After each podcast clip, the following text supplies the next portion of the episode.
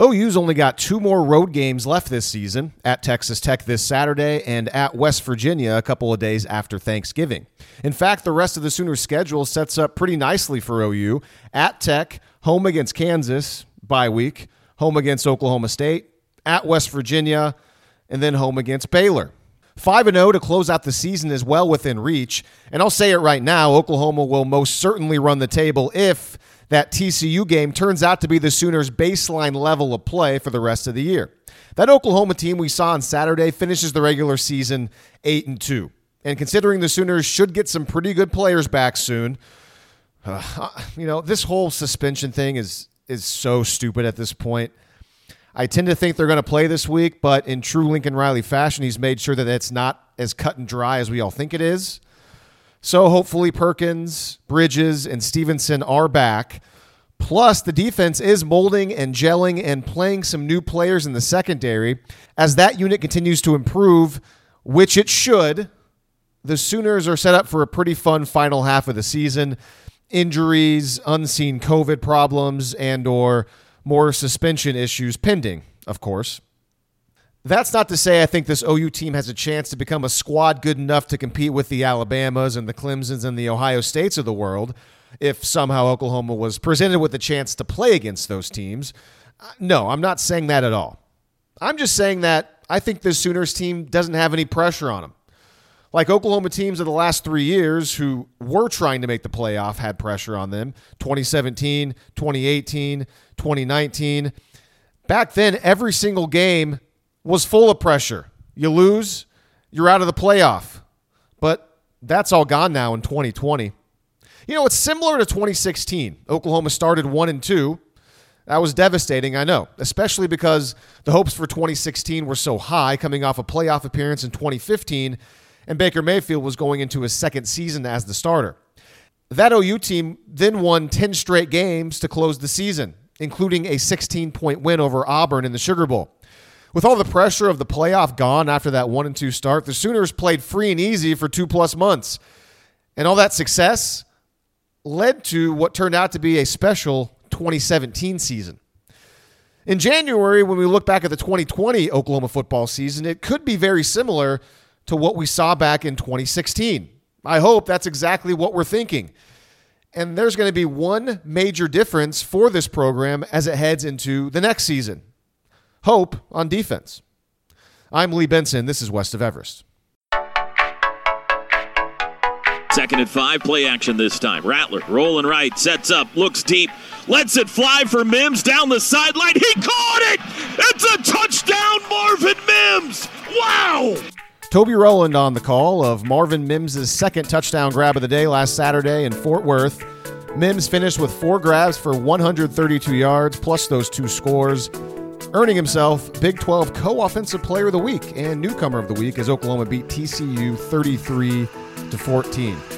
Hello, everybody. Once again, I am Lee Benson, and we're going to get rolling right off the bat here on this episode of West of Everest. So, without any further ado, let me welcome in Grant standing by in Minnesota. Hello, Grant. We've got the TCU game to talk about, and then a look ahead to Texas Tech. Fun times for sure. I'm looking forward to that. Before we jump into that, um, real quickly, I do want to offer a correction from the last show. Um, kind of near the end of the show when we were talking about how amazing LSU's offense was last year, and I, I brought up Terrace Marshall as one of their weapons, and I said that he led the SEC in receiving. That is not correct, and I just wanted to correct that. He is currently fourth in the SEC in receiving. He does average 120 yards a game, but he leads the SEC in receiving touchdowns. Receiving touchdowns, not receiving yards. He has nine touchdowns in four games. That's a lot. So I did. I, I just kind of wanted to offer that correction there. Um, when I think about it, I do want to offer corrections. I'm still I'm still debating whether or not I should come out and just completely retract everything I've said about Deuce Vaughn and Kansas State.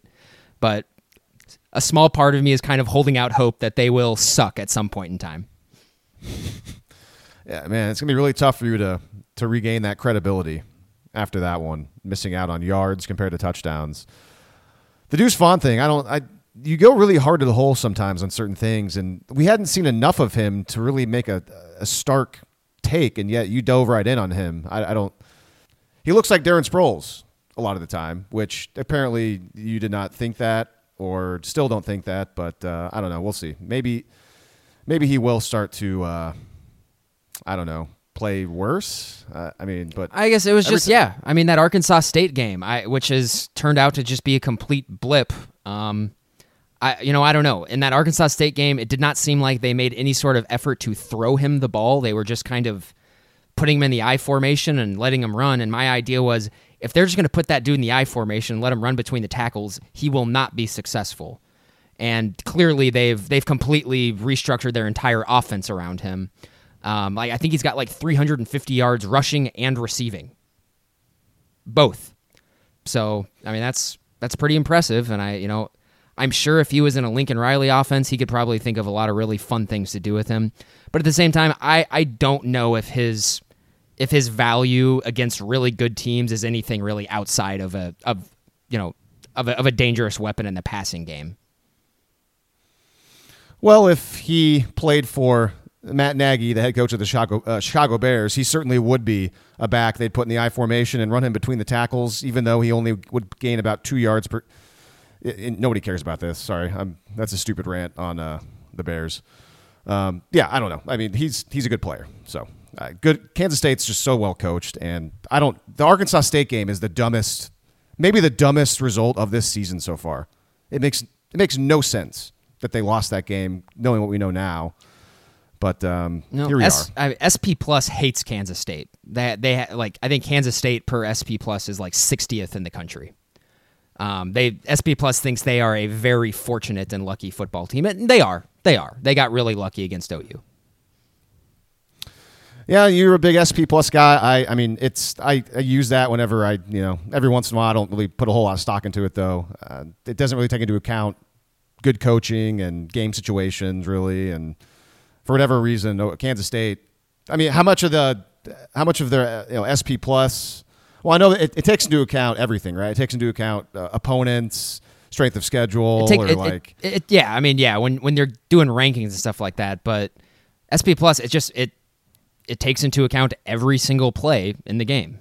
yeah. I wonder how The much that, that Arkansas gain, no. State game has skewed it, or if Probably a lot because Arkansas because Arkansas State is bad. So I don't know. I mean, like it's it makes sense. I mean, if Kansas State played Alabama tomorrow, they'd lose by fifty. There's no doubt in my mind. What would that line be, you think? 28? 34 and a About the same- half. 34 and a half? Be bigger than what it was when they played OU, probably. That was what, 27? It was- yeah, I think it was played 27 and a half or 28 and a half. Yeah.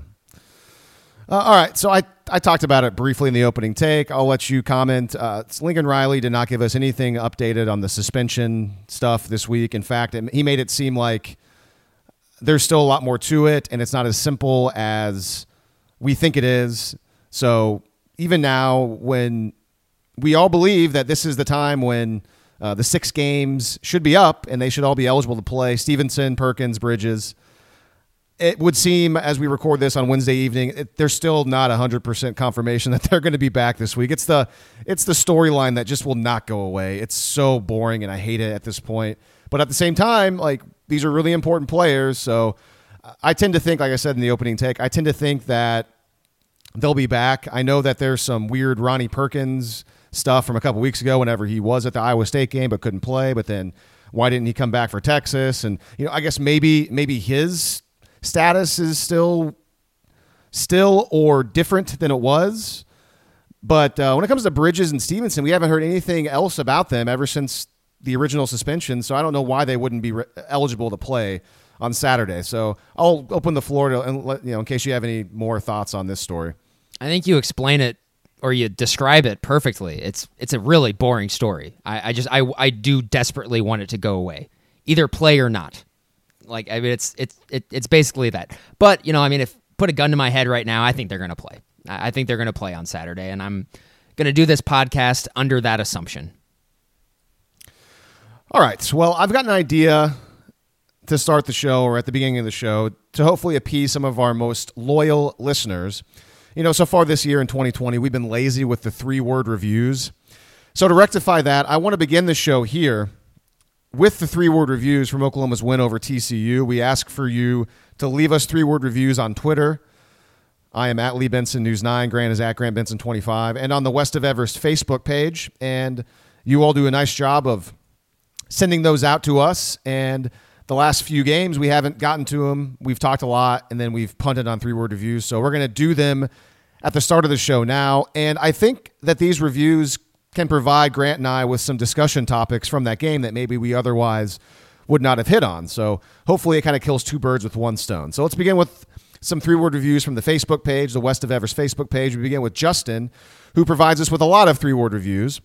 He goes with a relaxing win, Winfrey getting better, Pledger really improving, no offensive turnovers, Rambo no show, 15 yard cushion with a bunch of exclamation and question marks, seeing future potential, and that is all from Justin. So a lot of good ones there.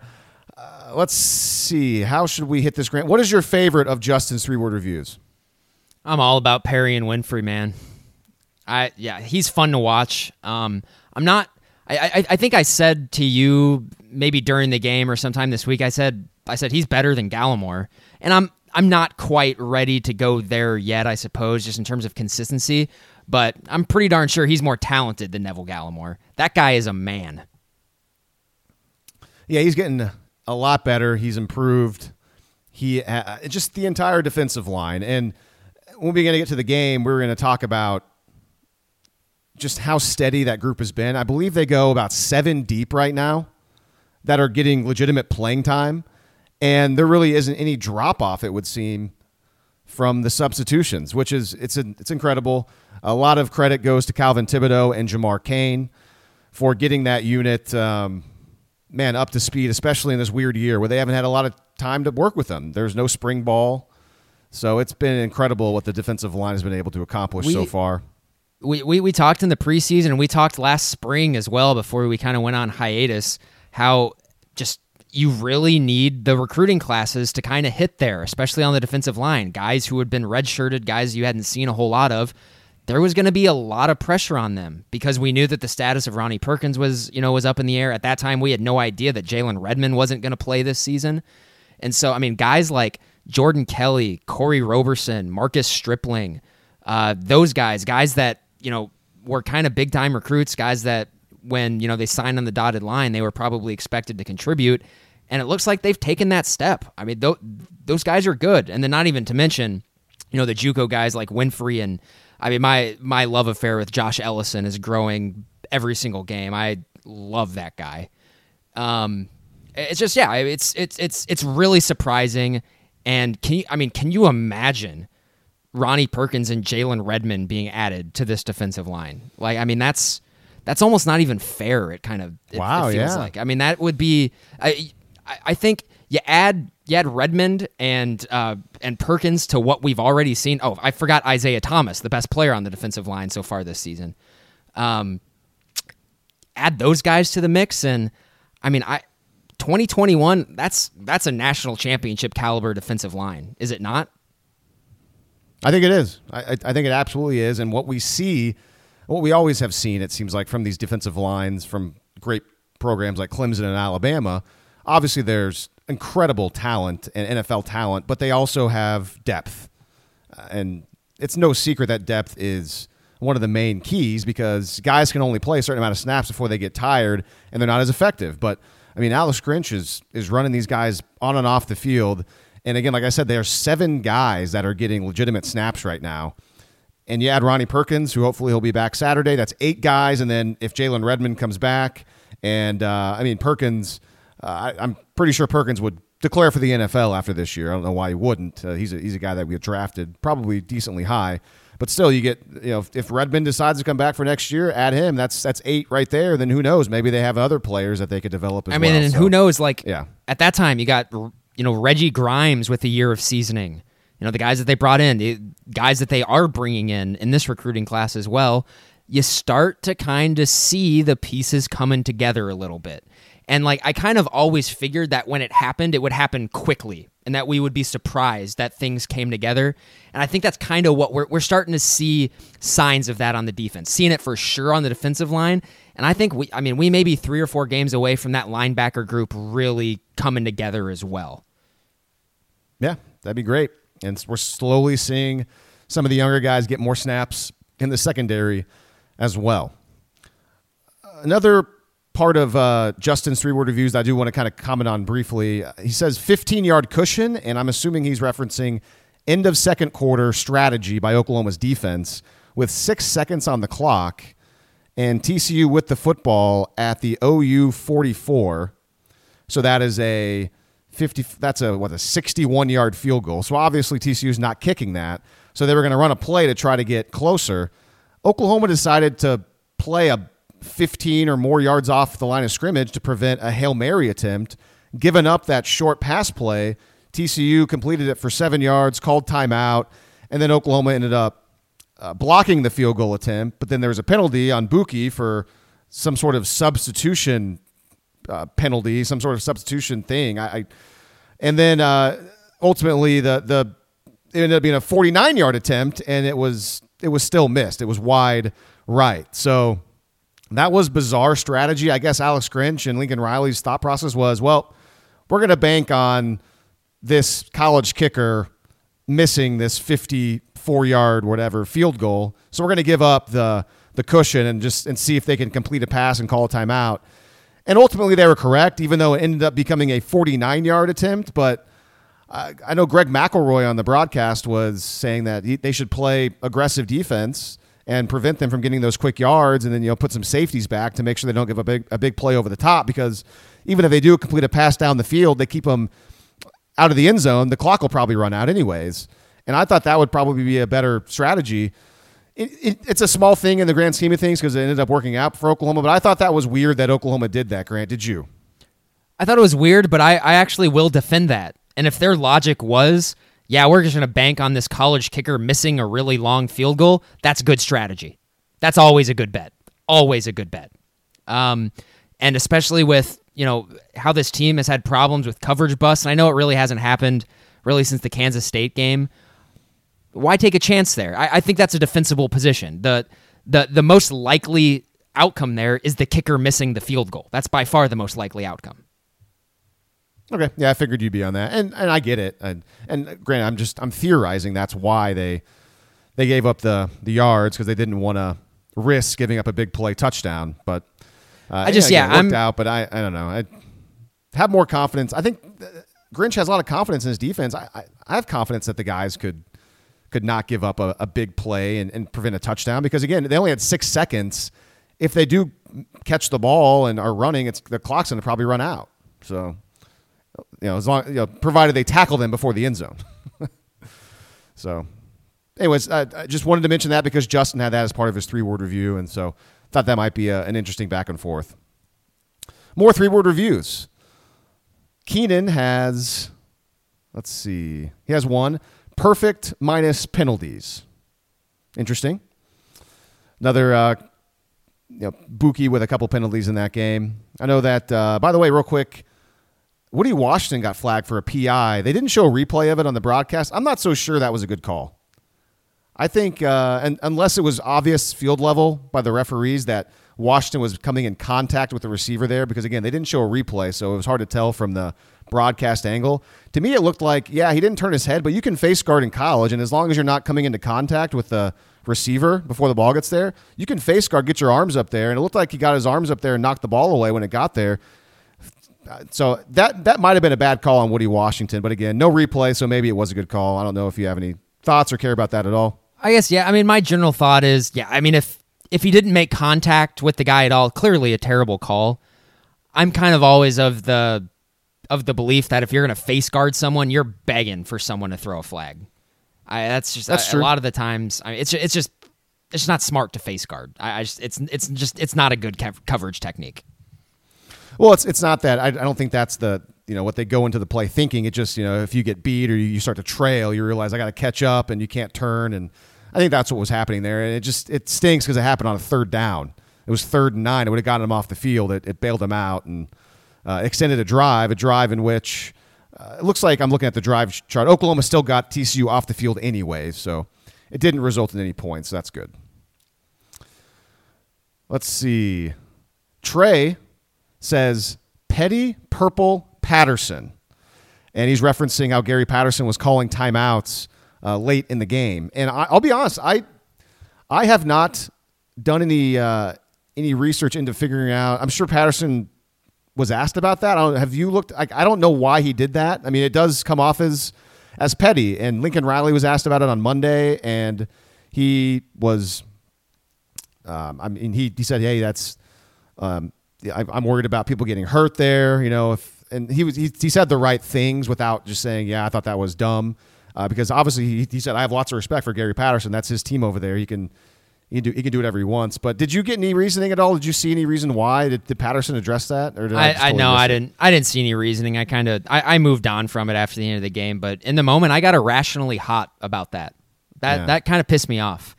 Um, because the very first thing that that ran through my my head is, I mean, there's still going to be three or four plays in this game, and including a kickoff, and someone's going to get freaking hurt now. I mean, that that's that was my thought process. Um, I just yeah, I, I didn't like it.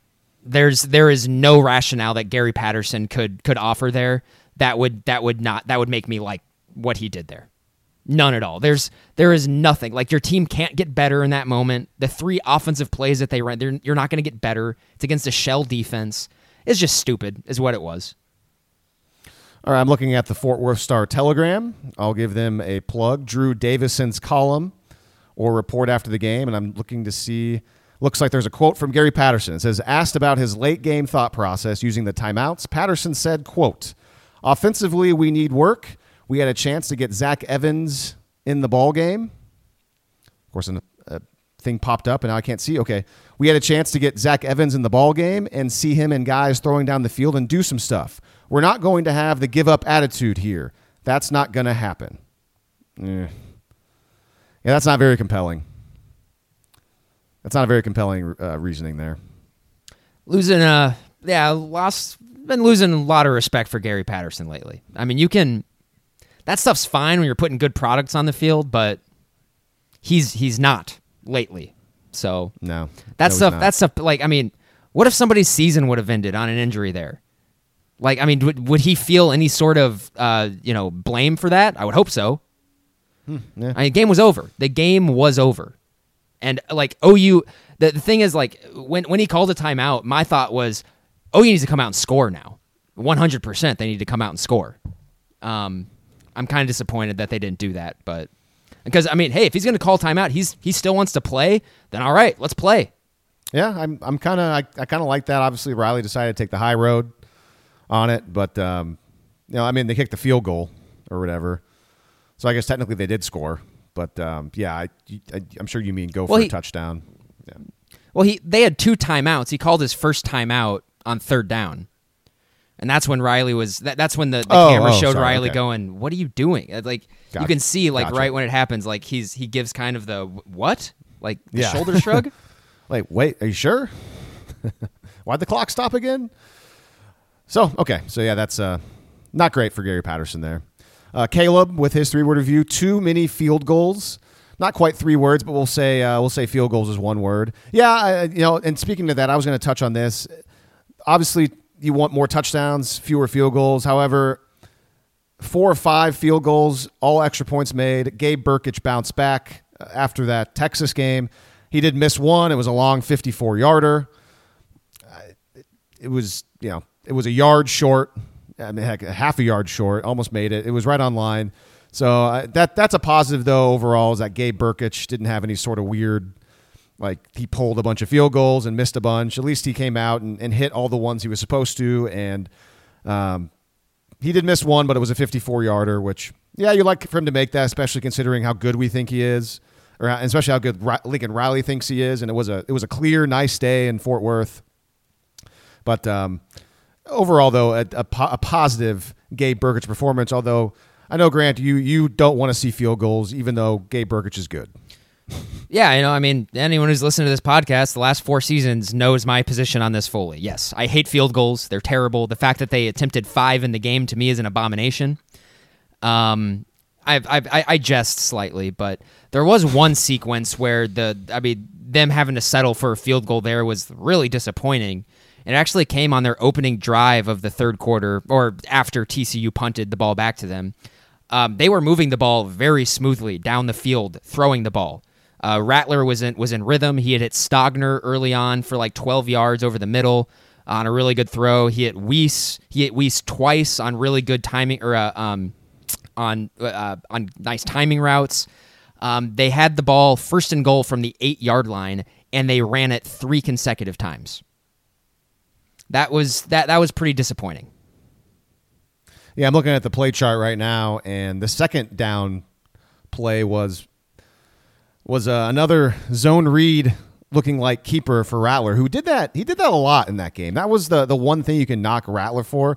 He kept the ball quite a bit, and he never got any yards. It seemed like there was something that they weren't on the same page about with those. Um, I, I don't. That's the first time that's really happened this season. But yeah, whenever yeah. whenever Rattler kept it, TCU was right there waiting for him. Um, so I don't yeah, know. He wasn't, re- he wasn't reading that very well. He wasn't reading it well. Um, also on that drive, uh, the second down, um, TJ Pledger had a hole that you could drive a freaking truck through, and uh, he got caught from behind. That was that one. Um, well, second down was when Rattler kept it. So I, I so either, was first it was, down. Was either first down or third down because first down he had no game. It might have been third down. Might have been the third down because I mean, obviously at third and goal, TCU's probably not expecting them to run. It might have been the third down. He got four yards, but then he got yeah he. No, on third down they just handed it off to Pledger and he gained four. I, I thought it was. I thought Yeah, it went. Thought it went first down. Rattler weird zone keeper. Second down. Uh, GT counter. Pledger had massive hole. It's the same play that Major scored on in against Texas. no, Um, yeah, Rattler, Rattler was on second down. Okay, so I, I just had them mixed play up by then. play. So, but yeah, I know I do remember that play. That that was not that was not great. But yeah, I guess I'm. You know, when you get inside the ten yard line and you're kicking a field goal, uh, failed drive, failed drive. not drive. great. Not great. Yeah. Yeah. Want to have a higher standard for sure. Glad right, they won. Neds. Glad they won, Yeah. but that's but that was a that was a scenario where they could they could have separated as well. They would have been up by 17 if they score there. And I know they put the game away on the next drive basically. Uh, but I mean it, it, it had been nice to kind of light up the scoreboard a little more. Uh, finally, Ned's got a couple three word reviews from our Facebook page. Protected a lead. That's a good one because uh, it's simple, yet Oklahoma didn't allow a team to finally come back and make it close. Uh, and then finally, Marvin's the man. And might as well use this time to talk about Marvin Mims. A couple touchdowns. You heard him in the intro. I'll make this statement right now. After the first game of the year, I said a couple of things, one of which might turn out to be pretty smart, the other of which might turn out to be kind of dumb. I said that by the middle of the season, when Rhamondre Stevenson comes back and he's able to play, uh, it's probably going to end up being uh, a one two punch between Stevenson and Seth McGowan, with TJ Pledger kind of filling in here left and right. That At this point through five games, that looks like a bad take. Uh, McGowan, outside of the Missouri State game, has looked pretty suspect. Uh, he had a nice catch, obviously against TCU, but as far as running the football against TCU, he he did not look very good at all. So that that might be a pretty dumb statement uh, when all is said and done. However, I did say after that Missouri State game that there's a, a world in which Marvin Mims is the best receiver on this team by the end of the year or something like that. And I, I feel pretty good about that still, five games in. Uh, Marvin Mims is is I mean it's he's all I guess he's all what we kind of hoped he would be and he was was advertised as. It's just now we're seeing it happen and there's some evidence to back it up publicly and it's exciting, Grant. I I mean I'm yeah like not not to um to go over Mims so like I, obviously I'm I'm pumped about Marvin Mims the guy and he's a guy who hasn't even I mean once he gets into the weight room and puts on weight you can tell he's still a true freshman um but I, I'm just thinking and I know I don't want to get too far ahead of ourselves but man thinking ahead to 2021 and a, a core of Mims Wease Haselwood, Bridges, and Stogner kind of has me salivating a little bit. Um, that that that seems really formidable. Um, and Ooh, Mims Mims is a really nice surprise. I he, he's a guy that I thought would be um, when I looked at his his high school tape. I thought he'd be a big deal at OU. Um, I, I think right now he's he is the best receiver on the field. I think that might change when Bridges and Haselwood come back. I think I that's I'm not operating on any sort of inside knowledge, but I think those guys are probably the two best receivers in the program. Um, I guess we'll see. I don't know. And Wease, I mean Wease, you can tell is, is starting to put it together as well. So, um, gosh, man, Mims is good. Oof. I, See, I, I. Mims is doing like Mims is doing so far this year, probably more than I expected. But he, this is kind of kind of what I expected or kind of thought would be a, a thing that Bridges could do last year.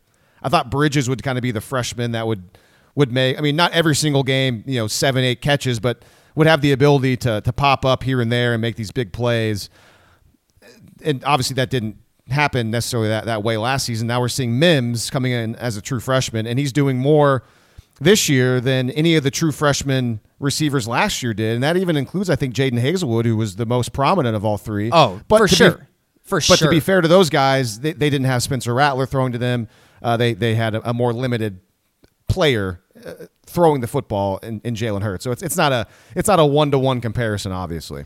I just and yeah, and and Mims. Uh, the thing I like maybe the most about Mims is that you. I mean, you can see the ability and the athleticism dripping off of him, and he still looks like a true freshman physically. He looks like a guy who just stepped out of high school, and I mean, an off season and in the weight room put like ten pounds of muscle on that guy. Marvin Mims is a guy I could. I think he looks pretty solid. I think He he, looks could- pretty solidly built. I, I think he could definitely be a little thicker. He's a guy who might who might have the look. I, I think he's going to take another step physically when we see him next year. He has the look of a guy who could be a physical freak because he I mean he is fast, he is very long, and he just kind of gallops smoothly. Um, and I mean just just wait until you get him into a you know a weight training program in the off season. I, I'm he's really good. I, I know a lot of people have made the Ryan Broyles comparison. That's a comparison I made when he was in high school. And I mean, it's at this point in time, it is it's apt. It, it's it's he's right on. He's he's great downfield. He pretty much catches everything in sight. He's a really good punt returner. Um, but I, he might be more explosive than Ryan Broyles. And he also had a really good catch. I believe it was a third down play. And I'll give credit to Keegan Renault for tweeting about this on Wednesday, the day we were recording. Uh, that play where he went up and caught that high pass. I think it was a third down conversion. I mean, that wasn't an easy grab. And I mean, And he got brought held. that in. So, oh, yeah, that's right. Yeah, he got held too, and he still made the play. So even stuff like that. I mean, it's not like he's just a vertical threat. He, he's still making contested catches to move the chains, and, and he's he's doing it all. I mean, Dennis Simmons said in August that ever since he arrived on campus in the spring, he just he acted like he belongs. He seems like he belongs, and everything Dennis Simmons said that he had seen behind the scenes, we are now seeing out in, in public in the games. And after the game, I mean, all the all his teammates, all his teammates love him. And and the main takeaway I had listening to T.J. Pledger talk about him and uh, Spencer Rattler talk about him is that he's just uh, he's a obviously he's a true freshman, but he's incredibly humble. He, he- everyone was saying like, oh, you wouldn't even know that he he scored two touchdowns. You wouldn't even know that he's having a really great season. He's just a really nice guy, and he's humble and he works really hard. So uh, you know, you always like to hear that stuff, and you hope that it continues throughout players' careers as they start to you know they start to see their press clippings more. And they start to watch more tape on themselves, and they realize that hey, yeah. They're pretty darn good. You hope that, that that humble attitude doesn't go away though, because that that always leads you to work harder and continue to work hard to conti- continue to get better. If you start to think that you're really good and you stop working, then obviously that's whenever you start to plateau and you don't get any better and you start to just, uh, you know, you are, you are what you are and then people start to catch up. It's also worth mentioning, Lee, that our 24 year old sister and her friends think that Marvin Mims is the hottest player on the team. That Marvin Mims, he's so hot right now. They really, they really like him from a is that a reference to- face standpoint. Is that some sort of reference though to the rapper Mims and his hit single? What this a- is why I'm hot. That's a deep cut right there. That is a deep cut. I love me some some Mims, some late '90s Mims rap. Oh man, mm-hmm.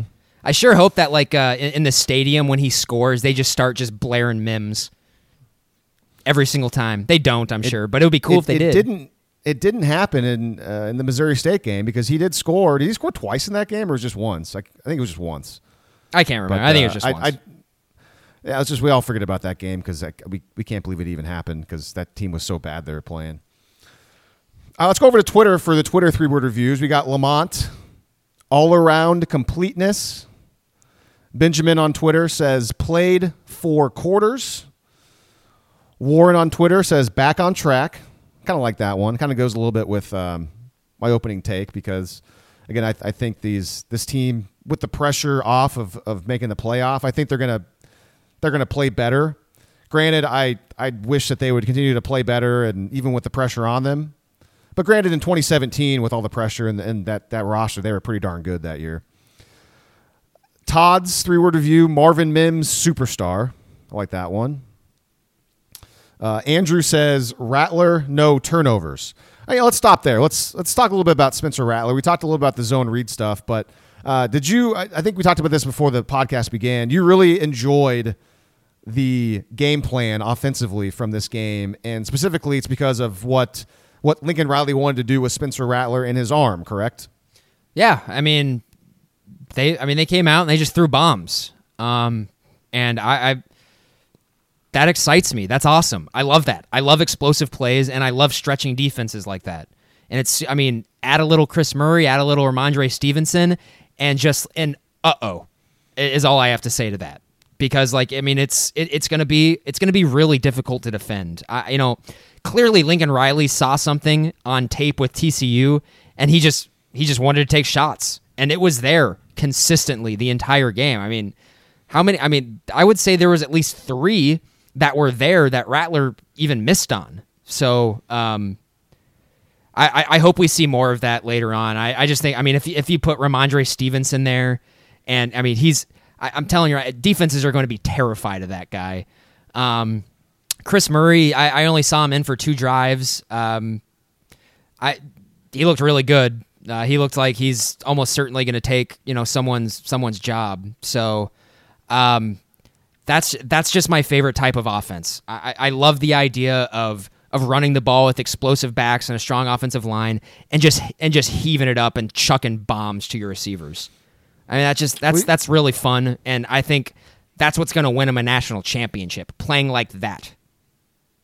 Well, you mentioned that Riley said you, you, you think Riley might have seen something in TCU. Well, I think he saw what we saw, what we were telling people that we saw on the last podcast. That TCU's a team that loves to give up explosive plays. I, I think it was they'd given up 14 plays of 30 or more yards before the OU game, and they'd given up 10 plays of 40 or more yards on the year. And you know where those numbers are now after playing OU, Grant? Probably they've not now, great. so now they've given up 17 plays of uh, 30 or more yards, and that 40 plus yard play is up to 14. So Oklahoma had four 40 plus yard plays against TCU. So what TCU's defense has been is exactly what it was against Oklahoma. A team, a team that you know made some made some nice plays, and there's like some no gains and one yard gains, but Oklahoma hit a lot of big plays in the game. So it's nice to see that Oklahoma saw that and Lincoln Riley exploited it. Yeah, TC. I mean, yeah, watching TCU, and it's very clear why their numbers look like they do. I mean, they when they got into the backfield, they swarmed the ball carrier, and I mean, I wouldn't be surprised if they had close to ten TFLs in the game. Um, except, kind of seems like when the ball got past the line of scrimmage for OU, they were getting chunk yards like every single time. So you know, I I don't know if Gary Patterson is just like, hey man, I, I'm don't feel like we're great on the back end, so let's just send a bunch of guys and try to smother them. But I mean, if when you got Trevon Moehrig there, I mean, I don't know why you would have that mindset. Um, one of my biggest takeaways from that game is that Trevon Moehrig is awesome. He's really good. Like, just I wish he was. I wish he was OU sa- one of OU's starting safeties. They'd mm-hmm. be really good if he was. Yeah, good call, Grant. TCU had exactly ten TFLs in the game. Really? Yep. See, I, I I still got it sometimes, guys. I've been terrible this year, but I still got it sometimes. Uh, Josh says D played well, and then he also has another one. Pretty. It's uh, Josh says Bookie stop flexing. oh yeah, uh, that was such a bizarre sequence of events in the first half. Whenever his helmet popped off, and then he was talking, and you thought, oh well, there's Bookie getting flagged again. And then the unsportsmanlike penalty went against TCU. That was weird. I thought for sure it'd go against Bookie. The over celebrating, the over celebrating, you know, when he makes routine plays, I'm convinced that's the reason why everyone is so hyperbolic about Bookie. I am convinced that is the case. Um, I mean, that's a big part of it. Yeah, I mean, he. Because he, the- I mean, the- definitely stands out because he he kind of brings attention to himself a lot of the time. I mean, like, but yeah, I'm gonna say like the rhetoric around Bookie does not does not match what's actually happening on the field. He's nowhere near as bad as the hyperbole would would lead you to believe. Um, So yeah, you've been on that, and and actually, I had a discussion at work the other day with with players about or players with uh, coworkers about Bookie, and and the thing is, he. I, I I think this is your point. It's he he puts enough good stuff on tape to where he still plays a lot and still starts, but it's just whenever he does something that's bizarre or unorthodox or makes a, a boneheaded play, it just it, it comes in scenarios where you, you want to pull your hair out because you're thinking you just put a, a couple of good plays on film and then you you hold or you grab or you commit a dumb PI, it was incredibly avoidable. Then what like what are you doing? So he does that enough to where it, it makes it to where you complain about it and you get annoyed by it. So he's a very inconsistent player, I guess, is the main yeah, and like main I don't point know. of what I'm saying. Like I'm just trying to think like what because everyone's talking about how he's he's horrible, he's bad. I'm like, no, Jordan Thomas is a bad football player. That's that was bad, and we saw we saw plenty of that. Bookie is He eventually got benched. eventually got benched. I- I'm just yeah, I'm Bookie clearly has been targeted a lot this season. A lot of a lot of game plans have offensive game plans, opposing ones have clearly targeted him and, and thought that they have something there, and I think they do. But I, he's that's really the only weak spot on their defense right now is the height of their defensive backs, and so that's what teams are going to attack. Yeah, no, and it's it's funny you mentioned that teams have been targeting him. I actually went back and I didn't watch rewatch the game that closely, but I went back and watched all the OU defensive series because I wanted to see how many snaps each safety played. I, I didn't look at the corners, uh, Washington, Davis, and Brown. I so I, I just looked at safeties. I'm I'm just curious because I know that uh, Jeremiah Criddell played a decent amount, and I know that Tre Norwood's been playing a decent amount. So I was just curious what the numbers are. And the snap count went Patrick Fields 45 snaps in the game. Bookie had 40. DTY with 38. Tre Norwood had 22. Jeremiah Criddell played 18 snaps at nickel in for Bookie. And Justin Broiles for Pat Fields played 13 snaps in at free safety for, for Pat Fields. And uh, Tre Norwood came in and spelled DTY. That's he's the backup strong safety. And also Norwood played a handful of plays. Uh, he's Oklahoma's 6D back when they go to a dime package. And so Norwood uh, with 22. But the reason I bring this up is that we all saw that last touchdown TCU scored late in the game came against Bookie. Uh, it was it was decent coverage. It's just he's he's shorter and he can't he can't break that up. And on that series, Oklahoma had all of its backups out there in the secondary for the most part, at least in the safeties.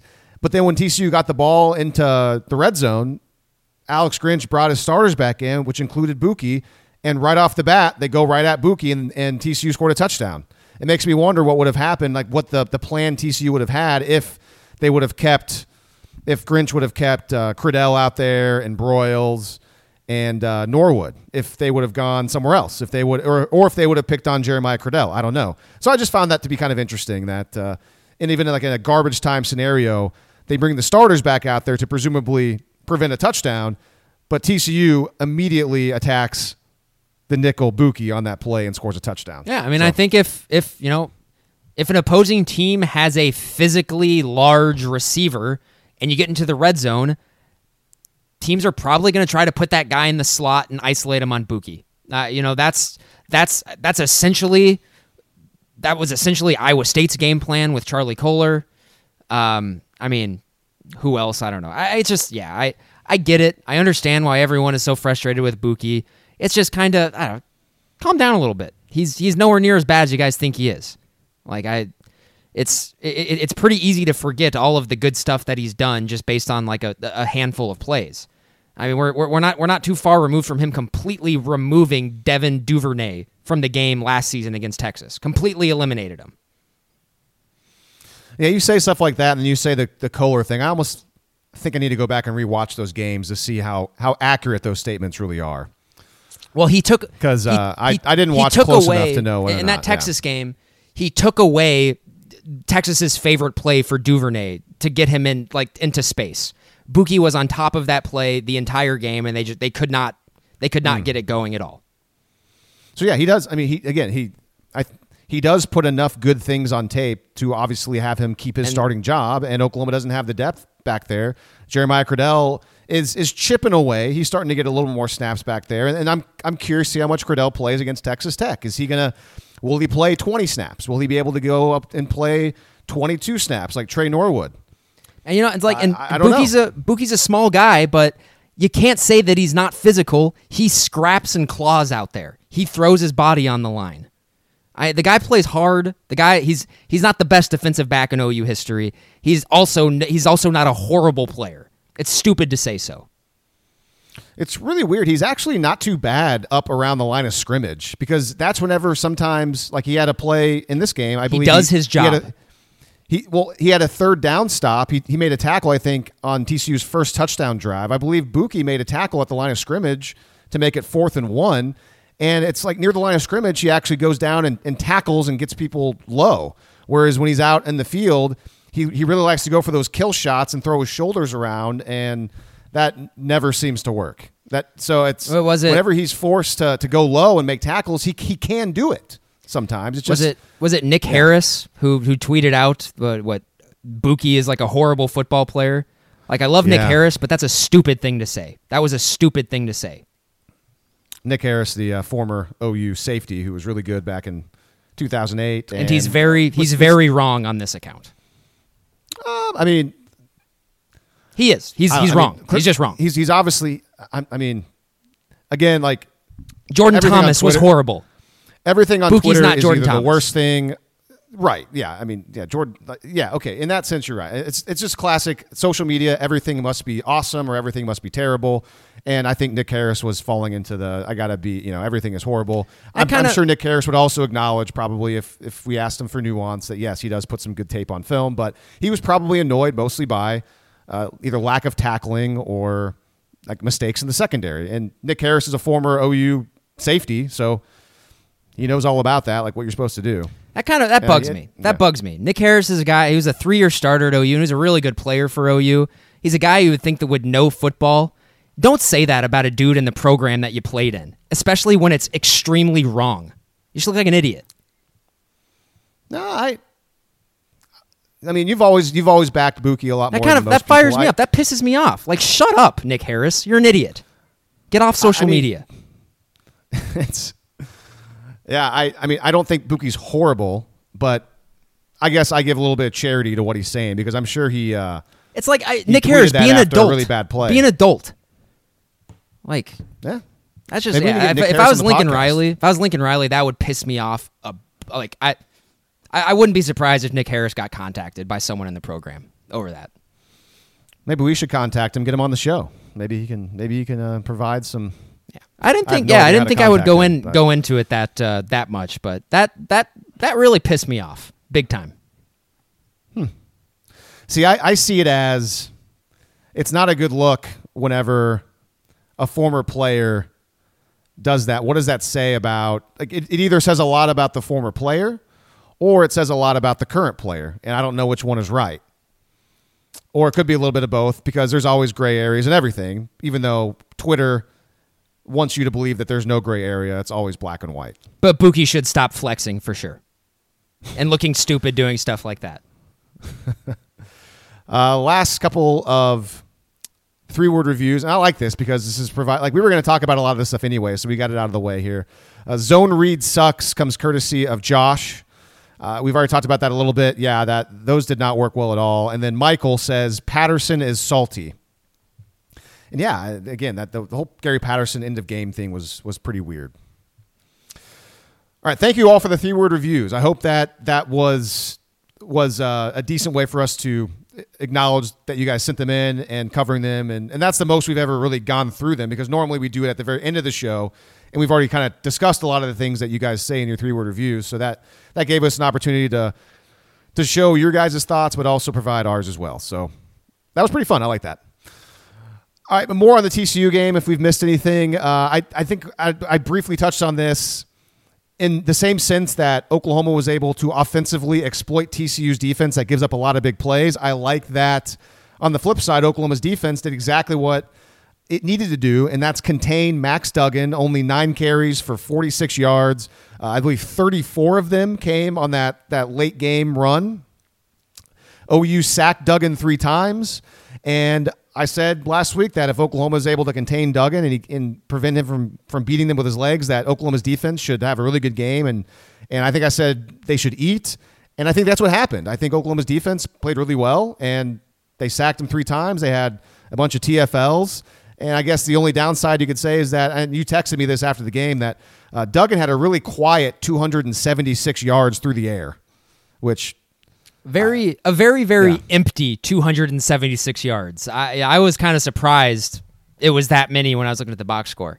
Hey, just just real quick, just because it, it just it totally just flashed in my mind as I was as I was going in on Nic Harris.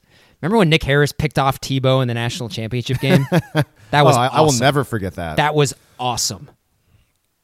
I feel bad uh, now. I love Nic Harris, but I just think that was a stupid moment.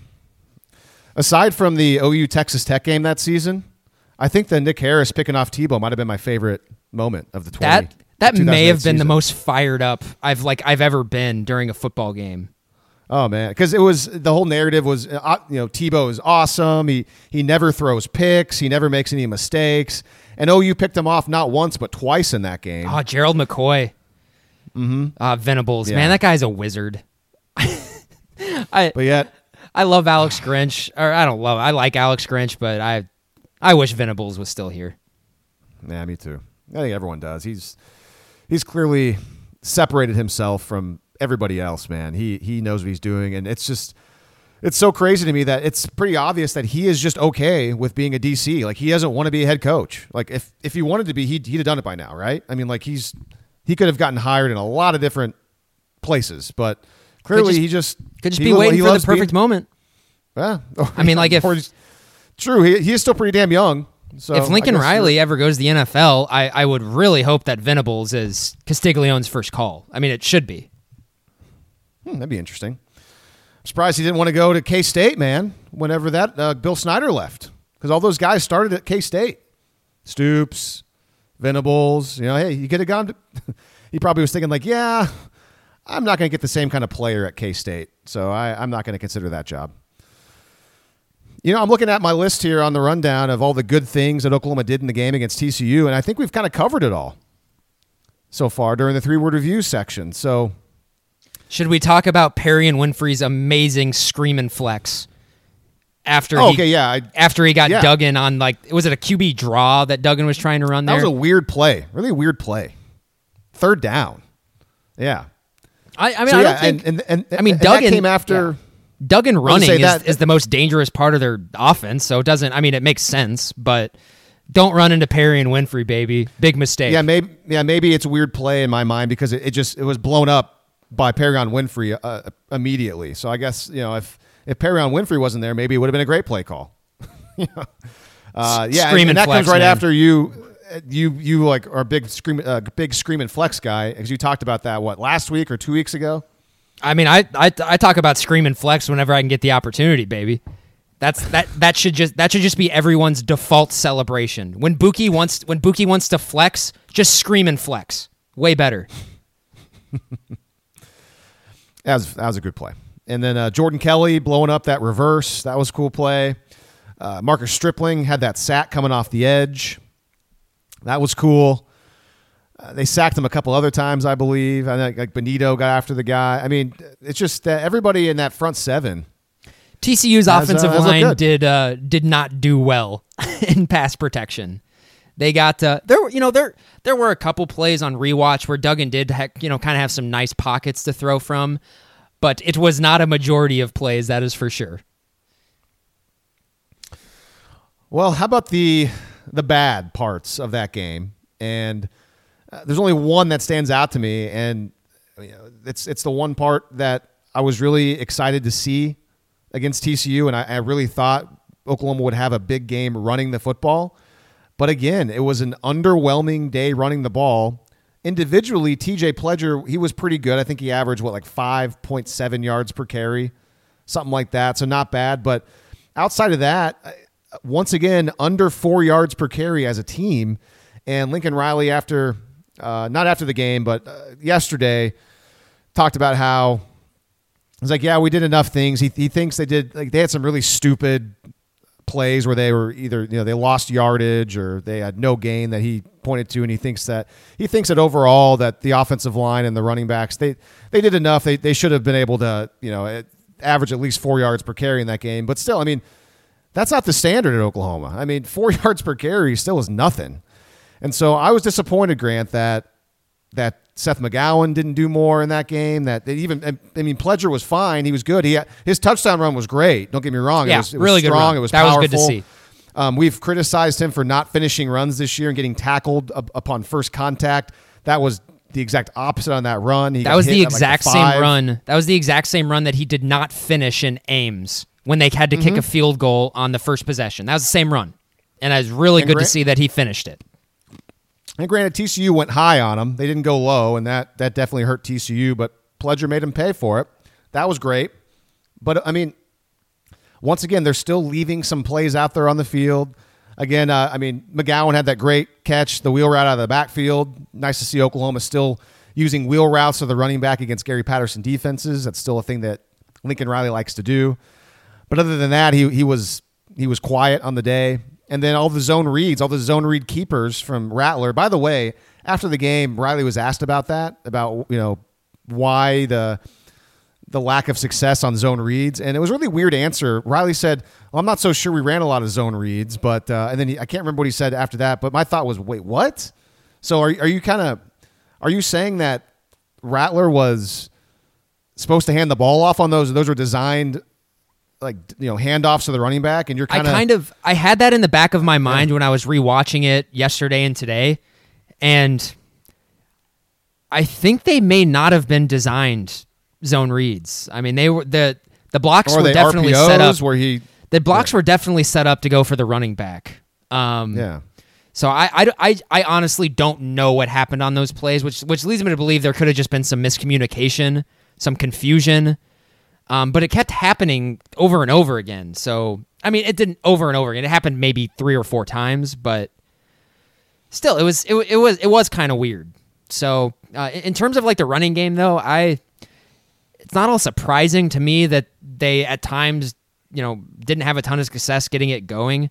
Um, TCU really does kind of attack that GT the the, the guard tackle pull pretty well, um, and you know, for better or worse, right now, OU's running backs that they're running out there just aren't that explosive. They're not. Um, and so they are going to leave a lot of yards on the, on the field. And, and I did see some, there were some blocks missed. Tyrese Robinson didn't have a great day.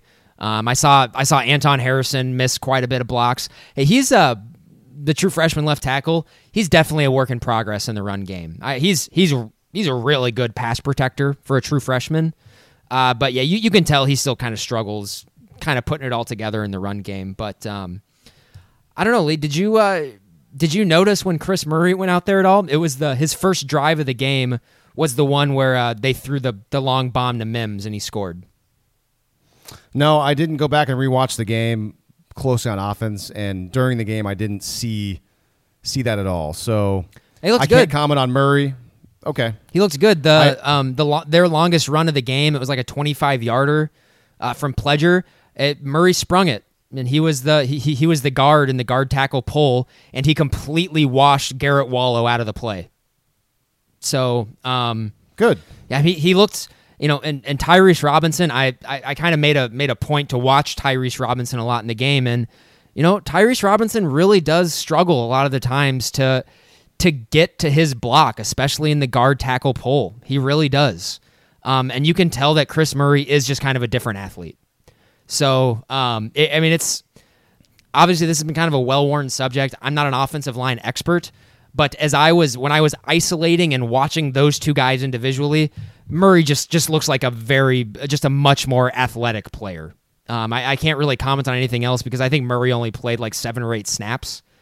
Um, but he looked. I mean, he looked the part when he was out there. I know that Dusty Dvoracek. I talked to him on Sunday, and he said a lot of great things about the offensive line. He was watching back. He always gets the all 22, so he's able to watch the the end zone tight copy and obviously the all 22. And he he showed me a couple plays of I think Marquis Hayes. I think he said he thought Marquis Hayes had his best game. He was throwing guys on, around like a rag doll. Uh, he said that he thought the offensive line played really well, and, and he thought what he saw from Murray was pretty good too. Um, so yeah, it sounds like it was maybe the best game of the year from the offensive line, and that fall, you know followed up uh, after the Texas game where the offensive line played really well in that game too for the most part. And as we get further and further into the year, and I know I sound like a broken record, but this is what Oklahoma's offensive lines usually do. They start to gel and play a lot better, and then yeah, if Murray can can bring even more to the table, that'd be great. If anything, you know, there's extra added depth. And I know he's been practicing with the team, so that's good. So he shouldn't have to really take that long to get you know adjusted. Uh, maybe like actual game action and game speed is something he'll have to get used to again. But um, yeah, it, the key is obviously going to be getting Rhamondre back, and hopefully that opens up a lot in the running game and, and everything else with the offense too. So, so yeah, any other negative parts of the TCU game you want to get get into, or I nothing jumps out at me. I think that's no. There was nothing really that. Um, I mean, there was there was some penalties that you don't like, obviously, but I mean, penalties are going to happen. There, you know, whatever. Chalk it up. There's going to be at least four or five every game, and I know they average like ten a game. Um, but I, I don't remember penalties being as big of a deal on Saturday as they had been uh, previously in the season. So other than that, it was it, it was a clean game. I, I thought the the biggest like the biggest criticisms you can have for for OU in that game is that they just left points on the board. You know, and mm-hmm. also I to go back to it, like I man, Charleston Rambo is not it. People I'm I'm obviously late to the party on that, but I, I don't I don't think he's really ever gonna put it all together. I, I don't it's he's too much time. Did you there was there was a bomb to Rambo in the second half, I believe, that just went off of his fingertips, and I wish they would have shown a replay of it, which I know is a novel concept. I don't know why ABC can't show replays of plays. Yeah. Um, yeah, that was a very I, poor broadcast. I would have I would have really liked to see that um, see that play again because Rambo had you know had a yard or two of cushion on the defensive back and I would have liked to know if it was something that Rambo just straight up dropped, or if you know if, um, or if Rattler didn't put it right on the money. But that'd have been nice to see. I, it, maybe it, it does kind of feel like sometimes that if if they can just connect on one of those things, maybe the floodgates will open for Rambo. But man, I just I just don't know. I, I don't know. Like the guy when you look at him, he see like he he looks kind of like a prototypical NFL receiver. He's long, he's big, long strider, he's fast but just it's it's just not really clicking. No, and I know that uh, Dean and Dusty both were disappointed that Rambo didn't catch that ball. I, am with you. I would have liked to see a replay. I went back and watched it just uh, at work and kind of went through the slow mo. To me, it, it, was you know if if you're an NFL receiver and you're an elite college receiver, yeah, it, it's a play that you probably should make. And I think as I was going frame by frame, I think he would have had to dive to make that catch. I think it was uh, like off his fingertips. Like he would have had to make like a dive. It, it would have been a great catch. I think. I, I don't think it was an easy ball for him to bring in. I based on again, there's no replay.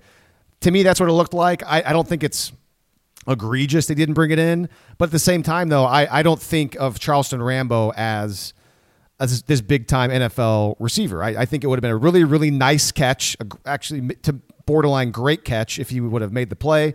Uh, but with him not making it, it didn't really bother me that much.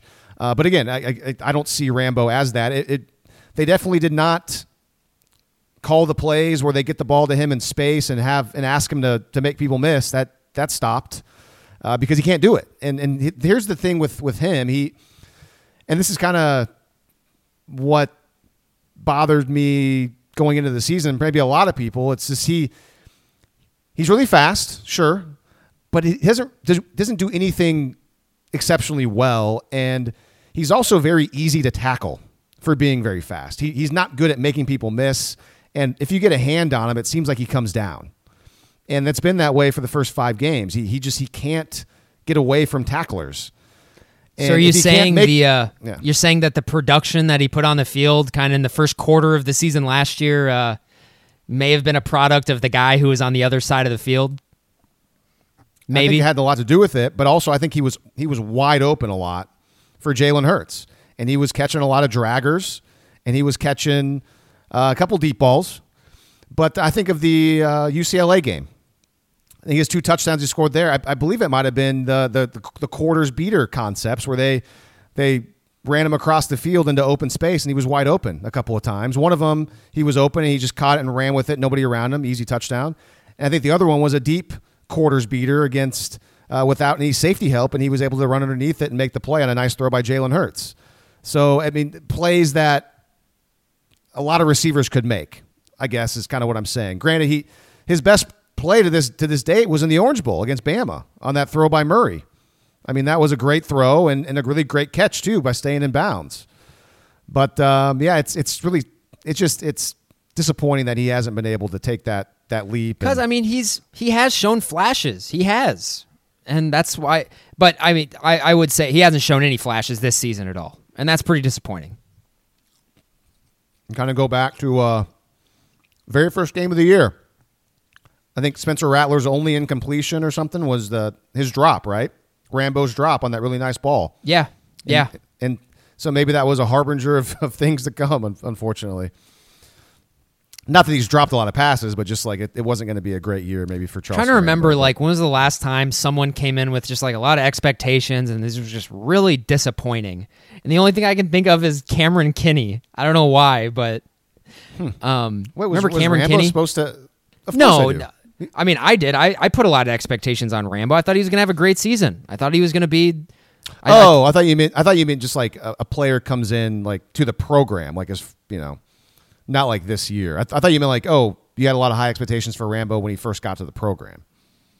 Yeah, no, I, it was it was mo- it's, Oh, okay. it's it's it's putting the flashes together. You know the the pass from Kyler in the Orange Bowl, the first quarter of games last season until people realized that Jalen Hurts really couldn't throw, um, stuff like that. And I, I figured, hey, we got you know Spencer Rattler coming in here, who we know can throw the ball. We know is going to open up this offense a lot more.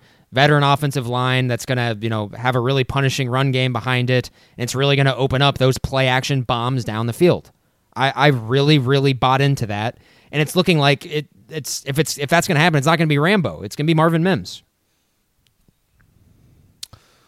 All right, let's turn the page over to Texas Tech. Look ahead to the game this weekend, a night game in Lubbock. OU was a 15 point favorite last time I checked. Again, we record on Wednesday evening. And so Texas Tech's got a new quarterback, Grant, and he started his first career game last week against West Virginia, Henry Colombi. And Texas Tech won the game.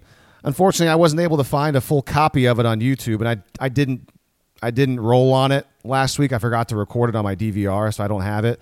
So I don't have uh, the full game on Columbia. I watched the Big 12 extended highlights, so I, I saw a little bit of it.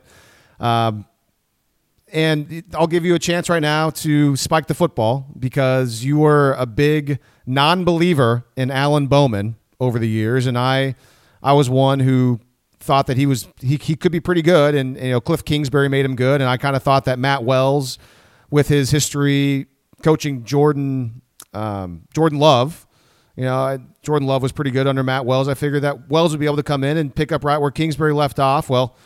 Alan Bowman essentially got benched. Now, I shouldn't say essentially he did. He got benched before last game. And so you were a big, uh, again, non believer in Alan Bowman. So here, the floor is yours. You were correct. I'm not going to go too on. I mean, this as a guy who had like a collapsed lung and he was hurt all of last year too. So, uh, but no, I mean, even when he was kind of at the height of his game, his true freshman season when he came in, um, I, I just I didn't see it. I didn't see it at all. What I saw from him was a guy who could barely get the ball downfield and was really struggling to even put it really any umph, you know, on on on screen passes. Uh, you know, uh, stuff like that. I thought he was a complete product of Cliff Kingsbury, and I just did not see at all what other people were seeing. And so I just, yeah, I mean, I just I thought he was legitimately bad, even under Cliff Kingsbury. Even when he was completing like 20 consecutive passes against OU in 2018 in the first half. I was it was driving me insane because I was like, this guy has no talent whatsoever. He's bad.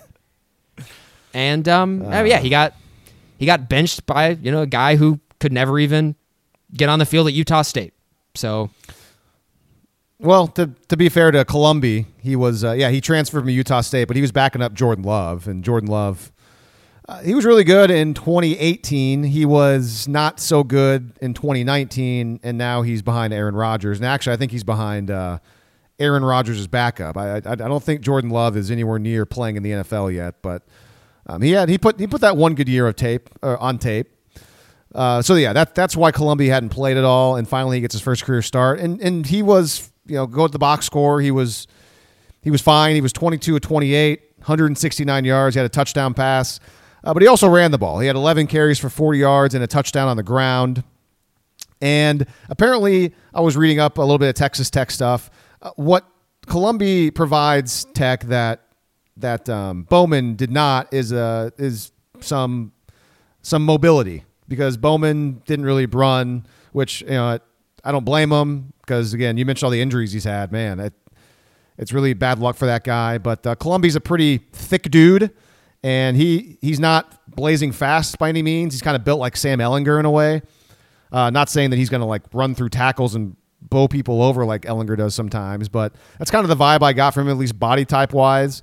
Uh, the highlights I saw didn't have a whole lot of him running. I did see his short touchdown run, but I can't remember. Did you get a chance to watch much more of this game? Or no, it was it was the same. Yeah, I, I, I couldn't find a copy on YouTube either. Um, and the other so there was like a condensed game of their game against Kansas State, but Bowman played that entire game. Um, so no, yeah, I, I no. think no, no. I actually Columbia came in and played in that. game. Yeah. You, oh yeah, you're right. He came in in the second because because uh, both backup quarterbacks played. Okay. In that um, game. The thing, yeah, the thing I got to say about Columbia is I the jury's out. I guess he looks exactly like a stereotypical Texas Tech quarterback. I mean, exactly like it. So, um, Except don't they know, don't push the ball down the field as much as they Not really, no, they don't. Tech quarterbacks did. Yeah, and so and I think that's actually I mean there's kind of some interesting things there. I, if if there's one thing that maybe we haven't seen OU be tested on a lot this season, it's it's people throwing short and then forcing the guys in the secondary to tackle. Um, and I think that's what Texas Tech is going to do in this game. Um, and I'm I'm kind of thinking that might be a little successful in this game. Um,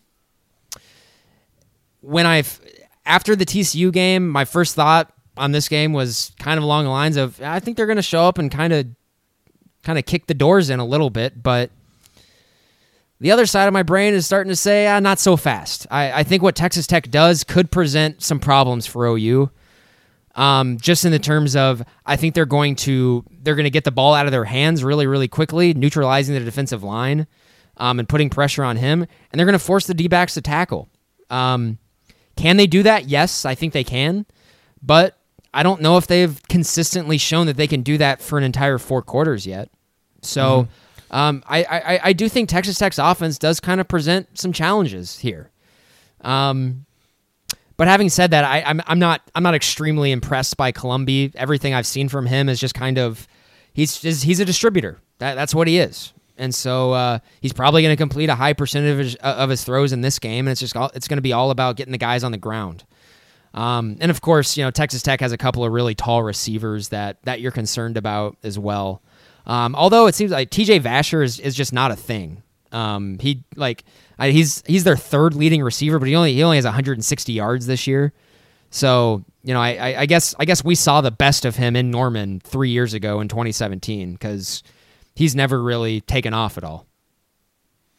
Yeah, I wonder what's going on with him. I don't. He's I got don't 14 being... catches in five games. That's, I mean, that's not a lot, especially for a team that throws it a lot.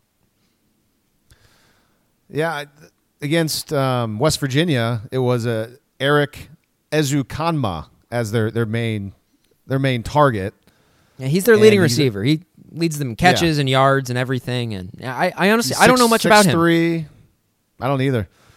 Yeah, I, I mean, Vasher does have a Vasher does have a couple of touchdowns this season, so it's not like he's being shut out. But yeah, he, for whatever reason, he's not being featured like he used to be.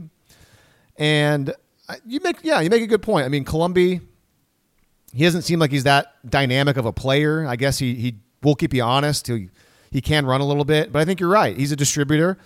And Texas Tech's offense is running the ball. They love to run the ball, and they've had a decent amount of success this year, at least uh, their top running back SaRodorick Thompson has had a pretty good year. He's averaging He's and a half yards per pop. Yeah, I mean, he had a long touchdown against West Virginia. West Virginia, by the way, going into that game last week, Grant had the number one defense in college football. did you did you know that? Yeah, but I think they had also played Kansas and Yeah, other I mean, teams total that yards suck. wides. Uh, and So they, it's like- they played Oklahoma State with Illingworth and you know not uh, Spencer Sanders. Yeah, and I just it's interesting that like obviously it's kind of like a fake number one, but and hon- So, like- honestly like, total total yards is kind of like a whatever stat. yeah, it doesn't really matter. And I, I like because I, can see it here in the rundown. You're about to bring it up about Texas Tech's defense. You know them in terms of yards per play. Um, I, TCU is last in the Big 12 in yards per play, but TCU uh, their four games have been against the four best offenses by yards per play in the Big 12. Right. Um, uh, they haven't played Oklahoma State though, but Oklahoma State hasn't. Their offense hasn't has just not been good at all this year. So No, it's it's not your typical Oklahoma State offense yet. Uh, but I mean, I think they have a decent argument because Spencer Sanders just played his first full game, so he's got to he's got to figure it out. He's got to get more into the the groove. I mean, we're going to learn a lot about that team in the next month, and I mean, Mike Gundy's been saying that for the last three weeks. It's like this stretch coming up is that that's what we're going to find out about. I this team. Am. I, I'm. I'm already at the point where, and everyone forgive me for this, but I, I'm assuming you will after I give my reasoning. Um, I am. I'm rooting for Texas to win out. I desperately want them to retain Tom Herman. Desperately. okay. That would be awesome Kinda- and hilarious. So I, I'm rooting for Texas this weekend against Oklahoma State. Okay, gotcha. But anyways, yeah, I, I think you are onto something there with this Texas Tech defense because they they want to run the ball. Granted, Oklahoma's been really good at stopping the run, so Oklahoma's been gearing up against the run. They sell out to stop it, and they've done a nice job. But that's opened them up to problems on the back end. And if Columbia is a guy that's going to just try to distribute and make Oklahoma's D backs tackle in space and the linebackers, then can Oklahoma live up to that challenge? Uh, we know that the linebackers, Asamoah, Ugwoegbu, uh, when they get their hands on somebody, they bring them down. Woody Washington's been a great tackler so far. DTY, for the most part, is a good tackler. Uh, Tre Brown, hit and miss. Uh, Jaden Davis, hit and miss. Uh, Bookie, hit and miss, depending on where he is on the field. So, yeah, that will probably be the game plan. And I, I agree. I, I'm not concerned about Texas Tech's offense. However, the thought of Oklahoma rallying and making tackles in the open field when they don't have help, that does bother me a bit, even though uh, tackling has been a bit better Texas and uh, against TCU compared to what it was against Iowa State. And I definitely, yeah. you know, it, it depends too because I mean Texas Tech. I mean, if they try to go, they try to go horizontally on OU, like from side to side. That's not going to work well for them. They shouldn't do that. Uh, I, I think where Texas Tech's game plan kind of should be is they should try to spread them out four or five wide. And they should run little hitches and curls and just force OU to tackle. Um, and I think I, I think one of the you know one of the counters for OU you know for that is is to get up in their face and play physical man coverage, knowing that Texas Tech doesn't really push it down the field that often, um, for, and force them to do that. Like I mean, I would if you know I, I would force Texas Tech to throw deep on you if, if you want them you know if they want to move the ball because they haven't really shown an ability to do that yet. And OU's defense still is showing that weakness at times whenever the opposing team offense runs a couple motion guys. They either have trips to one side and they motion a a, a wide receiver out to the slot, and they'll they'll force Bookie to back off and give cushion, and then they'll they'll allow a lot of easy completions there. We saw that a little bit against TCU, actually just like once, maybe once or twice. Texas exploited it. Actually, Texas didn't really exploit that very much. Iowa State did over and over again. But it's still a thing in Oklahoma's defense, and that's definitely a play or a strategy that Texas Tech could could employ if Oklahoma still wants to to soften up soften up safeties, soften up nickels whenever there's certain motion in, in certain in uh, on, in certain formations. And so I- you know, watch I- for that. Yeah, watching uh watching what little I did of the West Virginia game, there's like a 9-minute highlight tape on there where that's probably on YouTube that shows probably 10 or 11 offensive plays for Texas Tech. I didn't see any of that motion and window dressing like at all that you definitely would have seen with Cliff Kingsbury. I didn't really see any of that at all. Um, so I, I'm, I'm going to be keeping a really keen eye out for that um, on Saturday because I mean, yeah, the the motion and stuff like that before the snap. That's when I on this OU defense. That's when I start to kind of clinch a little bit. Yeah, absolutely. Uh, 430 yards per game offensively. I mean, not great, but that still is fourth in the Big 12, I think. So it's it's not like the offense for Texas Tech has struggled. It's it's done pretty well. They're averaging 5.7 yards per play, which is which is fine. It's kind of middle of the pack right I mean, now. how in college much football. how much of that was on was was on Texas though? I mean, Texas's defense is pretty bad. Texas defense has actually improved a lot, at least statistically. It it's in uh And they just played overall- Baylor though. Yeah. Yeah, Charlie Brewer's not having a great year from what I hear. I haven't watched Baylor much this year, but uh, just that- shows you that's how- actually not that surprising. Shows you how good of a coach Matt Rhule is. Yeah. That guy's a great coach. So yeah, the Texas Tech offense is uh, it's fine. It, Oklahoma should have the upper hand. I mean, it just they should the way they're playing. They're playing better. You know, if if they were playing this Texas Tech offense in week two or three, I mean, who knows? Uh, who knows? But I mean, they're they're starting to figure things out a little bit more defensively, and it's just they don't present a whole lot of. At least, granted, we haven't seen a whole lot of Tech, but they don't seem to present a whole lot of playmaker. I mean, their running back's pretty good. Their So, their running well, back yeah. is uh, SaRodorick Thompson is by far their best player, by far.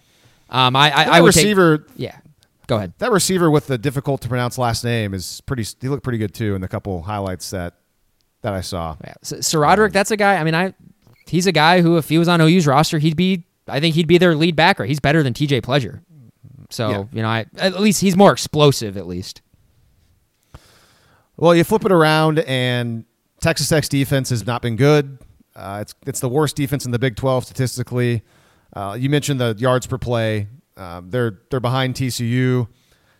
Texas Tech. Ha- I mean, they faced that Texas team. A lot of that came against Texas, but you know they have also faced who uh, they just faced West Virginia, who's got not not a special offense. I know uh, Jarret Doege played pretty well against them last week. They they faced Brock Purdy in Iowa State, which Brock Purdy's had a bad season. He's bad, man. Like he's just not good. He isn't good. It's uh it's it's even more crappy that It's. um, I know. Yeah, a lot OU of lost to them. it, it does suck and like you need iowa state to lose three times you know for them you know for ou to kind of be ahead of them in the standings with with the tiebreakers and stuff like that if if brock purdy doesn't improve i can assure you that iowa state will lose two more times this year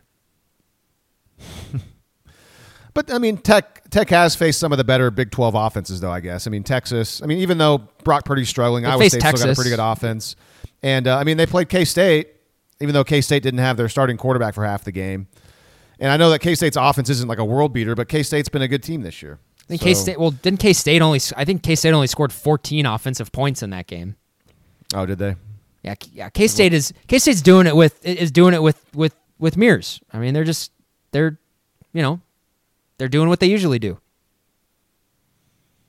That's not true. K State. I'm looking at right now. They they got all their points from offense. Oh, did they? They scored- um, uh, yeah, yeah, they scored- I'm sorry. I'm, I'm thinking of their game against TCU. They scored 31 against Tech. Deuce Vaughn had a 70 yard touchdown. What was the final score in that game? 31 21. You're. Um, I'm sorry. Yeah, I was thinking it, it was against TCU. It was 21 to 14, wasn't it? Yes. Okay. Yeah, I just got them mixed up. That's my fault. Kansas State, TCU. Yeah. Yeah. Yeah, that was. Yeah, and uh, TCU um, threw a pick six. The backup, Duggan's backup, threw a pick six. Um, looking at uh, Columbia threw the ball 42 times against K State. Holy cow! How many yards? So 244. they they do not they do not push it down the field. Oh boy. So yeah, That's- in, in I mean, I- I- probably should have went back and watched that game. We could have probably seen seen more Columbia, but oh well. I I mean I I watched some of like I've seen a bit of Columbia and he's fine. He's fine. Like I think he's I think he's he's better than Alan Bowman and he's better than Jett Duffey. That's I mean so um if if he's able like I I don't think he's going to hurt or kill Texas Tech. It's it's unlikely that he's going to like turn it over a ton throwing it downfield. Um Right. we'll see. I don't know. Like he, he's he's not a guy I'm super scared of, but if he's able to distribute it to the right places, you know, the right people in the right time, and they can make plays, then he can be effective. Maybe. Well, Texas Tech's rush defense hasn't been terrible. They're they're kind of middle of the pack. Uh, they're I mean t- TCU's rush defense has been really bad compared to Texas Tech's and Oklahoma. I mean they had a couple decent decent rushes, but again it wasn't a wasn't like a explosive uh, usual OU versus TCU under Lincoln Riley running game, and so uh, I don't know what to expect from Oklahoma's run game. I mean it, they're doing enough to win, which is good, but um, yeah, man, I, I hopefully Rhamondre comes back and that that just provides a gigantic boost. I guess to yeah, go I, along with the offensive line playing better. I, am just so I guess because I, I just don't know how involved Rhamondre is going to be, but I, I the difference between Rhamondre Stevenson and TJ Pledger is night and day. The it's one of the guys is, an, is is like a for sure NFL guy and the other isn't. So you know, I, I mean, I, I thought Rhamondre Stevenson um, showed that he was clearly the most talented running back on the team last season. Um, I was really excited for him going into this year, suspended, you know, suspension not, you know, notwithstanding. But um, if Rhamondre Stevenson steps into this game and he's the lead back and he gets the work, the workload of a lead back, he is going to make this running game look so much better. And I think people are not going to believe it, how much better it looks. Rhamondre Stevenson right. is a freaking dude. Just go back and watch highlights from from him last season. Watch all the guys just bouncing off of his tree trunk legs, and his his breakaway speed. Um, there's I that there there were times last season when he was getting hit in the backfield, guys attacking that GT counter, him getting hit in the backfield, him able to spin out of it. Stuff that you see Seth McGowan now, he just starts to run around in the backfield and he loses five yards. Rhamondre can turn that into to big gains, and so I, I'm I'm so pumped to see Rhamondre Stevenson. Um, he's and uh, I, he should be nice and fresh. If he is, uh, and I'm, I know this is a bit of a hot take, but if I mean, as if he starts or if he plays a lot of snaps on Saturday night, he is Oklahoma's best offensive player who is active. He is. Uh, no, I, I disagree. Non-quarterback. Non-quarterback. Oh, eh, okay. Yeah, yeah, there's definitely uh, Spencer Rattler yeah. is the is the team's best player altogether. But if you, know, yeah, I mean. if he's yeah, if if he's in a situ, uh, if he's in a spot conditioning wise where they're comfortable giving him something like 15 to 20 carries, which would make him the lead back, obviously, then yeah, I, th- I think I think there's definitely an argument that he is the best non quarterback offensive player on on the field for them. Yeah, I think that's fair. So if yeah, he I mean, still has to get his sea legs underneath him and he's not up to full speed, then no. Which I mean, that kind of goes without saying, though. On their uh, on their po- on their podcast earlier this week, or maybe it was Sunday after the TCU game, the the Gabe Ikard and, and Teddy Lehman show. Uh, Gabe said that his the people in the program were saying that they think Rhamondre could be a, an NFL starter at running back. He's he's that good, and if you go by go by his, his his stats, his or not his stats, but his numbers, or gosh, stats and numbers are the same thing. Grant, go by his highlights from last season, what he did last season. Like that's not crazy to me. I, I remember remember when Trey Sermon at the beginning of uh, of fall camp last season said that Rhamondre Stevenson reminds them of Jamaal Charles. Yeah. The more that the more that that season went on, the less crazy that seemed and it was all just the his his gait, his running style, and it does. It, it looks a lot. He looks a lot like Jamaal Charles. Whenever you see, you go back and you punch up old Jamaal Charles highlights with the Chiefs. But yeah, I mean, they're they're different players. Jamaal Charles wasn't really a bruiser, was he? He was more of like a speedster who, I mean, yeah, they're diff- hits, a different body type, different style. Sure. But like the way they run, they move similarly. Lot, yeah, yeah, very smooth. Yeah. All right, Grant we're not going to go through all the what do you want to see. But that, we don't have time for that. Actually, I, I got to get going here pretty soon. But um, we'll just uh, we'll just we'll make it quick. What do you think's going to happen? I mean, what do you think's going to? Ha- do you think Oklahoma's going to win the game? I think they're going to win the game. Um, I'm, I'm I'm not ready to say they're going to show up in Lubbock and just blow the doors off of them. Um, I, I, I think TCU played way too poorly last week for us to feel a little too confident um, in, in OU's ability at, at this point in time. But I mean, I, I think they're going to take another step. This is this is just another step. This is uh this is a defense that you can that you that they can have their way with. And so that's the thing that I'm really going to look for. Can the offense take that step? They left a lot of points on the board against TCU. Can they put the ball into the end zone against Texas Tech? They really should be able to. Yeah, they really should. I mean, this should be a defense they should be able to do whatever they want against. It seems like a lot of the times when we do these podcasts over the years, we say that a bunch because Oklahoma's offense is so elite and the Big 12 defenses, a lot of them aren't aren't talented enough to keep up. But this is definitely one of those games where Oklahoma should be able to do whatever it wants offensively. Uh, the defensive stuff's interesting. I think you brought up some interesting points about what Texas Tech could do to present problems for Oklahoma's defense. Anything with Oklahoma's defense is always something you have to kind of walk on eggshells around? Uh, will they will they uh, give up big plays again? I mean, they they gave up a, a few big plays to TCU, uh, like, Like three. two? Like yeah, the the long just the the long uh, catch and run by Pro Wells because of missed tackles. Uh, Duggan's long scramble in the fourth quarter. Uh, the the should have been touchdown. It, it, no, it like he didn't catch it, but the wide receiver should have caught it. The the perfect throw from Duggan in the back of the end zone that would have been an Yeah. explosive play. Um, Yeah, and, and very early on TCU's first series, they they they also got a thirty yard gainer on. Uh, oh, actually, it was it was on the type of the type of play I was discussing about five ten minutes ago, where they they used motion and they created a mismatch with Bookie, and they they threw it they threw it to the soft uh, the soft coverage of Bookie, and it was a thirty yard gain, which that happened early on in the game. So a lot of people probably forgot about that. So I mean, this isn't the K State game. It's not quite the, the Iowa State game. Uh, the big, you know, Texas Tech, I don't believe has hit many big plays this year. But with Oklahoma's defense, it's a very high risk, high reward type defense. So there's always that chance. Uh, weather, it's a night game in Lubbock, but the weather looks like it's going to be really good on Saturday. Uh, it's going to be in the the 50s Saturday night. Not too bad for a, a Halloween type, you know, night game in, in Lubbock, Texas. Do we, So uh, weather shouldn't be a problem. do we put any stock into in, into just weird night game Lubbock juju at all? Um, I guess last time, yeah. I mean, I think there's still. I'm not a big not a big believer in that, but I guess last time, I mean, Oklahoma, it was really weird, and they, they Yeah, were able to but- survive. 2018 defense though you have to i mean you know you got to put that out there as a qualifier that's why that I mean, game was Kyle- so I mean- crazy Well, true, but also it was really weird because Kyler, remember, he threw two really bad picks early in that game, and it was totally not like Kyler.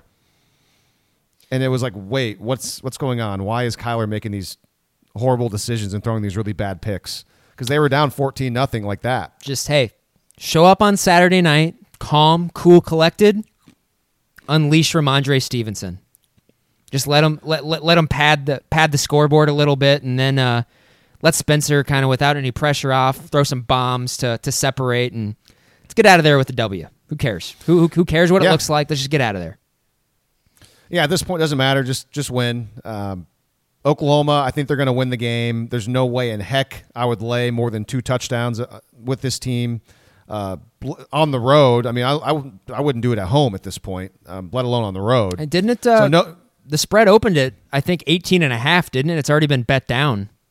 Oh wow, I know I didn't know that. Okay, I haven't been as on the the lines when they come out as I normally am this year. Probably because Oklahoma's three and two, and it's like, eh.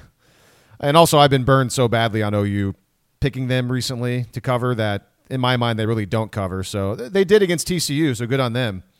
But uh, They also covered Co- against Texas for the first time in a decade, or since 2012. yeah, that's yeah, that's true.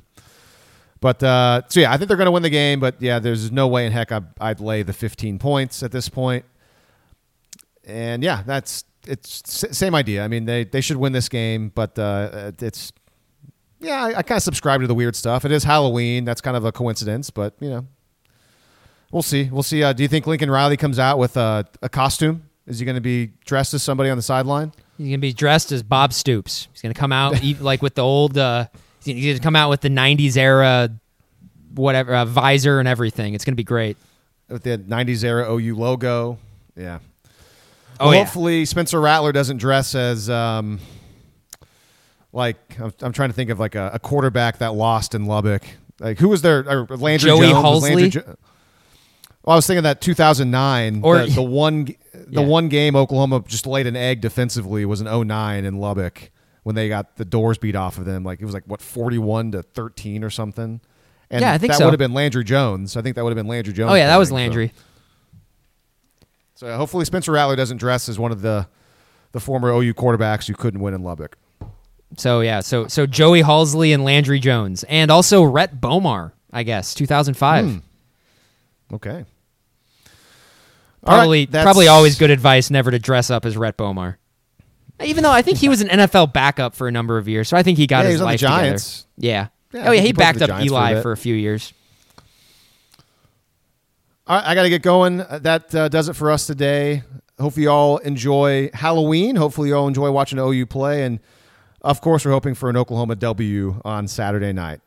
We'll be back next week to talk all about this game and whatever else is going on in the world of college football. Until then, for Grant, I am Lee. This is West of Everest.